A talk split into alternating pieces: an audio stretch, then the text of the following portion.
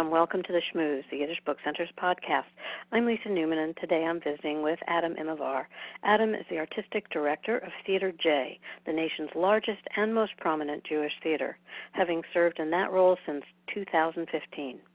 He's also served as the associate artistic director of Tony Award winning McCarter Theater, Princeton, New Jersey, and the resident director of Passage Theater in Trenton, New Jersey. He served on the producing team of multiple productions that have transferred to Broadway and off Broadway, including the world premiere of Christopher Durang's Vanya and Sonia and Masha and Spike, which won the Tony Award for the Best Play. As a director, his work has been seen across the world, from Aspen to Zimbabwe. He's directed off Broadway and at many of the nation's premier regional theaters, such as the McCarter Theater, Walnut Street Theater, Cleveland Playhouse, and others. He's a recipient of both the New Jersey Theater Alliance Applause Award and the Fairleigh Dickinson University Center for Nonprofits Emerging Nonprofit Leader Award. Welcome, Adam. Thank you, Lisa. So happy that you're here to join me today. I will confess that um, the theater's been on my radar for a really long time, and every time I get to DC, it's the timing is not right. So, this is uh, a great opportunity for me to learn more about you and to have a chance to ask you questions. So, um, and our listeners too. So, uh, can you tell me a little bit about Theater J and um, also the how the Yiddish Theater Lab is part of that larger umbrella? Theater J is the nation's largest and most prominent Jewish theater company. We're a program of the Edlavitch DC Jewish Community Center. And the theater was founded 30 years ago uh, and produces a range of works that all deal with, wrestle with, grapple with, or explore the Jewish experience in some, some form. Uh, so that's a little bit about who Theater J is. Interestingly, we're a fully professional theater, all uh, using the same artists that you see at all the other wonderful regional theaters in the Washington, D.C. area. Interestingly, our audience is about 60% Jewish and 40% not Jewish. So we have a, a real following throughout the community.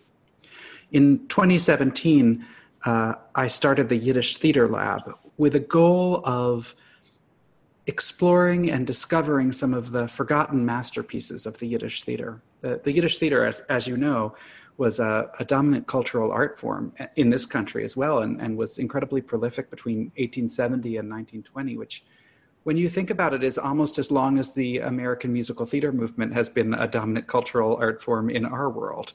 Um, but yet, only a handful of those plays have made it into the contemporary theatrical canon, and, and even those um, rarely. So I, I asked the question what else is out there, and how would we discover it, and how would we learn a little bit about it in English translation? Just as you would uh, produce a Chekhov, uh, uh, not necessarily in Russian, though I suppose you could. You produce it in English and let people appreciate the literature, the ideas, uh, and and the dramatic structure of it uh, in, in, today's America. So we started it. We we commission uh, playwrights to adapt Yiddish plays. We produce. uh, Yiddish plays on our stage in English, and we do a lot of readings and workshops of uh, English translations to see what what speaks today and to experiment and discover. You know, I think that it's so interesting, as you say, there's a long history with the theater of representing Jewish theater, and Yiddish theater is part of that history, um, obviously. And it's you know, having seen some plays in in New York that have been translated from the Yiddish, it's interesting to see them in a you know in now and to think mm-hmm. of them when they first came out. Um, and all of this, I think, sort of continues to inform that narrative arc of theater, Jewish theater, um, contemporary theater, et cetera. So, what for you has been interesting in terms of going back to this work and, and seeing how it might be presented today and, and, and drawing from when it was originally written? Uh, yeah, I'm just curious, number, sort of what, yeah, how you've wrestled with that. There's a number of things that uh, that have surprised me in my discovery about the Yiddish theater, and I feel like in many ways I'm still only scratching the surface, as, as all of us at Theater J are. One of them is, uh, you know, it's it's striking when you talk about doing Yiddish theater. There's some of the audience who says, oh gosh, ooh, I don't know if I want to see that. And, and when you interrogate it, you discover it's there's this idea that it must have some old timey shtetl shtick to it, right? It's like somehow it must right. be tacky and uh, and not uh, engaging, and sometimes it must be very religious. Well, of course, it's not very religious at all. Uh, the, the the writers were incredibly secular, and the plays are are um, shockingly modern. I, I, I, often talk about one of my favorites, an Ossip Dymov play called Bronx Express, set in an American Bronx uh, uh, subway car. Uh, where a, a, recent immigrant, after having a conversation with a fellow immigrant, falls asleep in the car and and uh, awakes in a dream to be confronted by the characters from the ads on the walls of the subway car come to life, and they're Mr. Clean and Aunt Jemima and the Doublemint twins. And the play is all about assimilation and about grappling with American capitalism. Uh, it's a fascinating piece of work. It's not at all what people imagine when they think about the Yiddish theater. So that's been one of the really interesting things to discover is how far away it is from, uh, I think, what a lot of people's images of it are. The other thing that's really interesting, you know, because Yiddish theater isn't all we do, we're a Jewish theater company. And so many of the Jewish plays that I encounter situate Jews in some ways as others, as outsiders, as oppressed, or as um, as people who are still struggling uh, generationally with the repercussions of the Holocaust, of the pogroms, of of all sorts of other things. And I didn't really realize that until I started reading the the, the Yiddish theater some of which grapples with these things, but some of which just deals with worlds in which everyone is Jewish because that's what these authors were assuming. And so sometimes they say prayers, sometimes they don't, but their Judaism is never uh, uh, under attack. It is never a struggle. It is they live in a Jewish world, and so their their plays are about getting married or money or love or any of the things that that uh, uh, the, the, joyful things that can happen in Jewish life, the tragic things that can happen in Jewish life, and there are, of course, also the joyful and tragic things that can happen in anyone's life. So that's been really interesting yeah. too. It, it seems to me, I think everybody brings to this, or not everybody, I shouldn't say that, but it is the, you know, the first perception is that they're going to be these nostalgic plays um, as you say about shtetl life or whatever. But they were they were contemporary in their time. They dealt with issues of the time, uh, and there was relevance then. And bringing them back is interesting because you see them in a perspective, um, and you see you see some of the same issues that people are still dealing with um, in you know in the 21st century. Uh, so it's funny, and I've seen a couple of plays that have been. Well, one was Rhinoceros. This isn't one of your productions, but mm-hmm. um, just wondering how you think about it. I saw Rhinoceros uh, translated into Yiddish, and I'm not a Yiddish speaker, but uh, I went anyway, and I found it fascinating because you, it, it made me think about the audience of the time and some plays almost felt as though they should have been originally performed in Yiddish because the audience for them um, would have found so much that reverberated or um, prompted conversation because it was relevant within that, um, you know, sort of aspects of their lives. And I wonder if you see that sort of interconnectedness when you're thinking about which of the Yiddish plays you want to develop um, and present relative to what you're doing, you know, on the you know the older part of the stage. I'm not sure how you would want me to refer to this, but the you know the sort of the Jewish theater umbrella. Yeah, it's really interesting to think about the extraordinary work that's happening right now, and I think especially in New York, of theater companies that are taking work and translating it into Yiddish. And uh, I was a huge fan of the Yiddish Fiddler on the Roof, as I know many were. Um, and it's a wonderful celebration of the language and uh, and our culture in a way. But to me, it's in some ways as as fantastic as it is. It's also the exact opposite of what we're doing, which is taking the Yiddish plays and bringing them into English. And, and when I think about what the original goal of the Yiddish theater was for so many of these writers, they were writing in Yiddish because it was the most accessible language in their time. They were writing in Yiddish because not everyone spoke German or Russian, or whatever language they spoke, and Yiddish was the way they could reach the widest possible audience. So to me, there's something that feels very connected with what these writers uh, were doing then about the project that we're trying to do now of taking their words and once again making them as accessible as we can. In terms of the work itself, you know, it's it's striking how revolutionary these writers were. Right now, we're in a process, as we speak, of workshopping a play that we've adapted from uh, Hirschbein's Miriam. Miriam is a, a, a, sort of very, in some ways, stereotypical seeming uh, uh, play of the early 20th century. It was written in 1905, first in Hebrew and then in Yiddish. And the play follows a very um, uh, uh, sort of fallen woman arc uh, from that time period of a, of a woman who moves from the country into the city and lives in this poor house and eventually has a sort of one sided love affair, ends up getting pregnant, getting thrown out of the house, and in the final fourth act of the play, shows up in an attic in conversation with two other women, and you discover that all three of them are now Jewish prostitutes.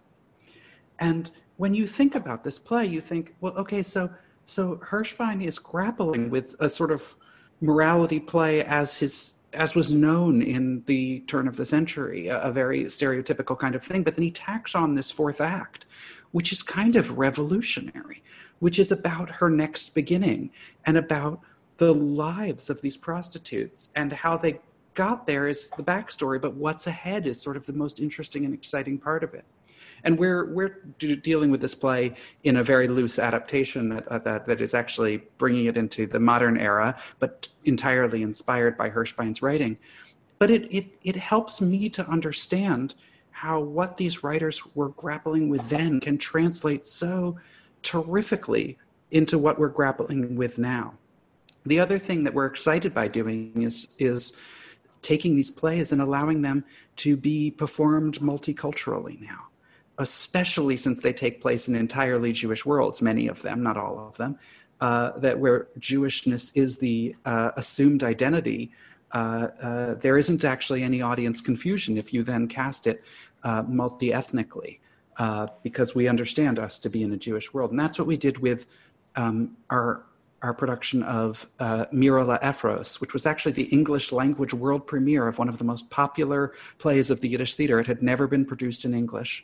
We did it under the title Jewish Queen Lear, and we did it on our stage next to all of other all of our other plays in this season, so that it could speak with contemporary writers, classic writers of the American theater, and of course uh, across time to, in this case, Jacob Gordin's time as a writer of the Yiddish theater.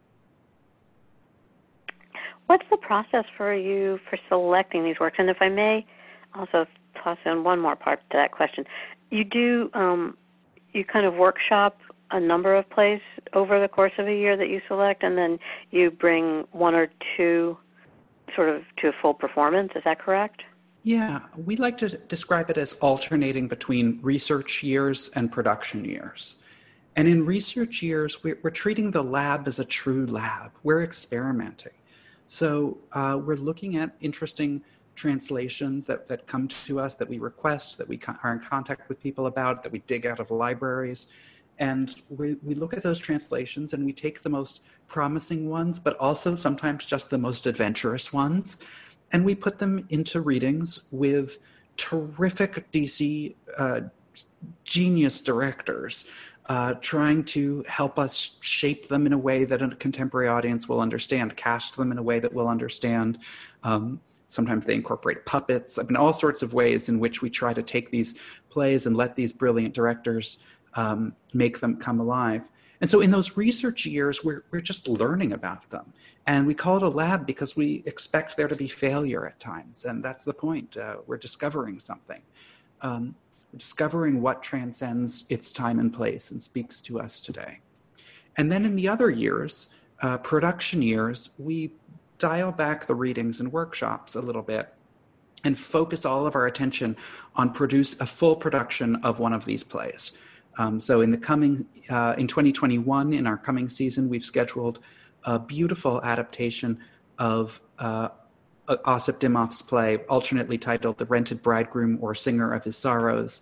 The adaptation's by Rinne Groff, a wonderful playwright, and it's called The Red Beads, and we'll be doing the world premiere of that adaptation in 2021 on our main stage. So that's the alternation. The, we also commission writers. So we, we reach out to some of the most exciting writers writing today and we say, would you like to take on a, a play that is in response to, in discussion with, uh, loosely inspired by, or a direct adaptation of one of these Yiddish plays? And so we have two commissions out right now to Lila Rose Kaplan and Alex Sobler, both uh, incredible uh, women writers who are who are truly revolutionary in their ways. So that's the that's the work we do. We're in we're in dialogue with a lot of the wonderful Yiddish theater scholars around the the country and and constantly asking uh, what's coming in translations and what do they have stuck in their old files. And uh, the more of this work we do, the more translations we end up getting sent our way, which has been a, a, a really fruitful process. Well, it's very exciting. It sort of you know parallels what we're doing in terms of uh, bringing work in translation um, into English readers, um, and you, there's just such a wealth of material out there, and I'm sure you're experiencing the same thing where you're just beginning to scratch the the, the surface of what what you could consider in terms of uh, developing these for performance. And I imagine that this must be, you know, any kind of creative process like this is a journey that you start out with some expectation of where you might be going, but along the way there are a lot of things that happen. So how is it for you for for the person who is doing the translation, the um, playwright, uh, and for the cast to take this work and and reimagine it in many ways? So that's a great question. I'll, I'll talk a little bit about um, the Jewish Queen Lear, which was the uh, translation by Nahma Sandrow that we did of uh, of Jacob Gordin's Mirele Efros. You know, it was it was really fascinating to take on a play that had been. I mean, in the early part of the 20th century, there were often multiple competing productions of this play on the Lower East Side, with different divas playing the role of Mirele Efros. And if you read the scholarship, you can read about the different approaches they had and the different, you know, this one banged her stick and that one had her chair. And, you know, it was all these, this sort of, um, it's like Hamlet, right? You, where we know Olivier's Hamlet and Kenneth Branagh's Hamlet. So, so it was it was fascinating to tackle something that had so much received understanding of itself as a performance and yet was completely a new play to all of us in the room. Uh, you know, when you tackle Hamlet, we've all seen it, we've all read it, we've all talked about it many times, but no one in that room had, besides the Yiddish theater scholars that we brought in to help inform us. And so it was a fascinating experience of trying to discover something using only the text and and to, to and and with something that is as rich and complicated a play as any of Shakespeare's classics are. And as we did that, um, there was a sort of iterative process of going uh, uh, deeper and deeper and deeper as we tried things again and again and again and, and tweaked things just ever so slightly to discover more and more about who these characters were and how they operated. And then there was a whole other set of discovery when we brought an audience in you know, and discovering just how funny it was, and discovering how um, incredibly moving it was. Uh, that was a powerful part of the process too. And I should say we did all of this uh, in this production in collaboration with Georgetown University and their program in theater. So it was a, there was an academic component as well, which which only served to enrich it even further. So um, you've got two plays that will, as I like to say these days, take place in the virtual theaters uh, that we are all presenting. And um, and I wonder if you could give a. We've talked a little bit about Miriam, but maybe just uh, a little bit about the date for that and how these will be. Uh, you know, how people can access them, view them, what have you, and also for um, one of those, which is the second of the two plays that are coming up. Yeah, so we um, when uh, COVID nineteen uh, struck, it became clear that we couldn't be gathering people in person, but we wanted to continue doing this work. Um, and we were able to um, move our readings to an online platform. And actually, we're rehearsing online too, which is a, a, a, a fascinating new experiment for all of us. Um, and it, it's proving to be a bit of an opportunity as well. Already we have uh, hun- many hundreds of people signed up for these two readings, many more than we could have ever fit in our theater, frankly. Um, so hopefully, uh, it gives us an opportunity to reach people on a much larger uh, scale as well and, and, deliver this content to people. So the first is the play Miriam, which is an, a commissioned adaptation by Alex Sobler. It's going to be on June 7th at 5 p.m. for, for what is now a sold out uh, Zoom reading, but then we're going to offer it uh, for free for three more days streaming on demand. And uh, to, to, to get access to it, people just have to visit our website, which is theaterj.org, theater spelled ER. And, and you'll see a link right there for the Yiddish Theater Lab. And, and I should say about this adaptation, Alex has taken it in a, a, a thrilling place. She's, she's really started with Hirschbein's final act with the prostitutes and set it amongst uh, a trio of contemporary sex workers. One black trans woman, another also a, a woman of color, and a, a, sort of mysterious character named Miriam who seems to share the backstory of Hirschbein's Miriam. It's a really uh, beautiful way to to take um, the play that was as shocking in 1905 as I'm sure his play was, and find a way to uh, have it speak as powerfully now as uh, it did then. The next reading um, is called a play called One of Those, uh, originally written by Paula Prilutski, um, who's one of the very few female Yiddish theater writers that we've identified. Uh, she was born in 1876 and originally wrote in Polish, and then she switched to Yiddish. And it's translated by Allen Lewis Rickman, and it's in this case much more of a a, a, a, fairly clear translation of the original than, than uh, as bold a adaptation as uh, we're doing. And one of those with Miriam, and one of those will be uh, produced on June 18th at 5:30 p.m. Eastern on Zoom, and then it will be available to stream until June 21st. And uh, tickets for that are free, and they're again on our website theaterj.org. Great. So uh, for our listeners, I encourage you to, well, uh, you'll have to watch the first one, um, streaming it uh, after it's been performed, but you can still register for one of those, correct? Absolutely. It, it will be available Great. until June 18th. Okay. Um, I've seen the play. It's really amazing. Um, your work is great. Uh, I'm glad I can watch it virtually. Thank you. And I do look forward to getting getting to the real theater and and sitting down with the audience as well.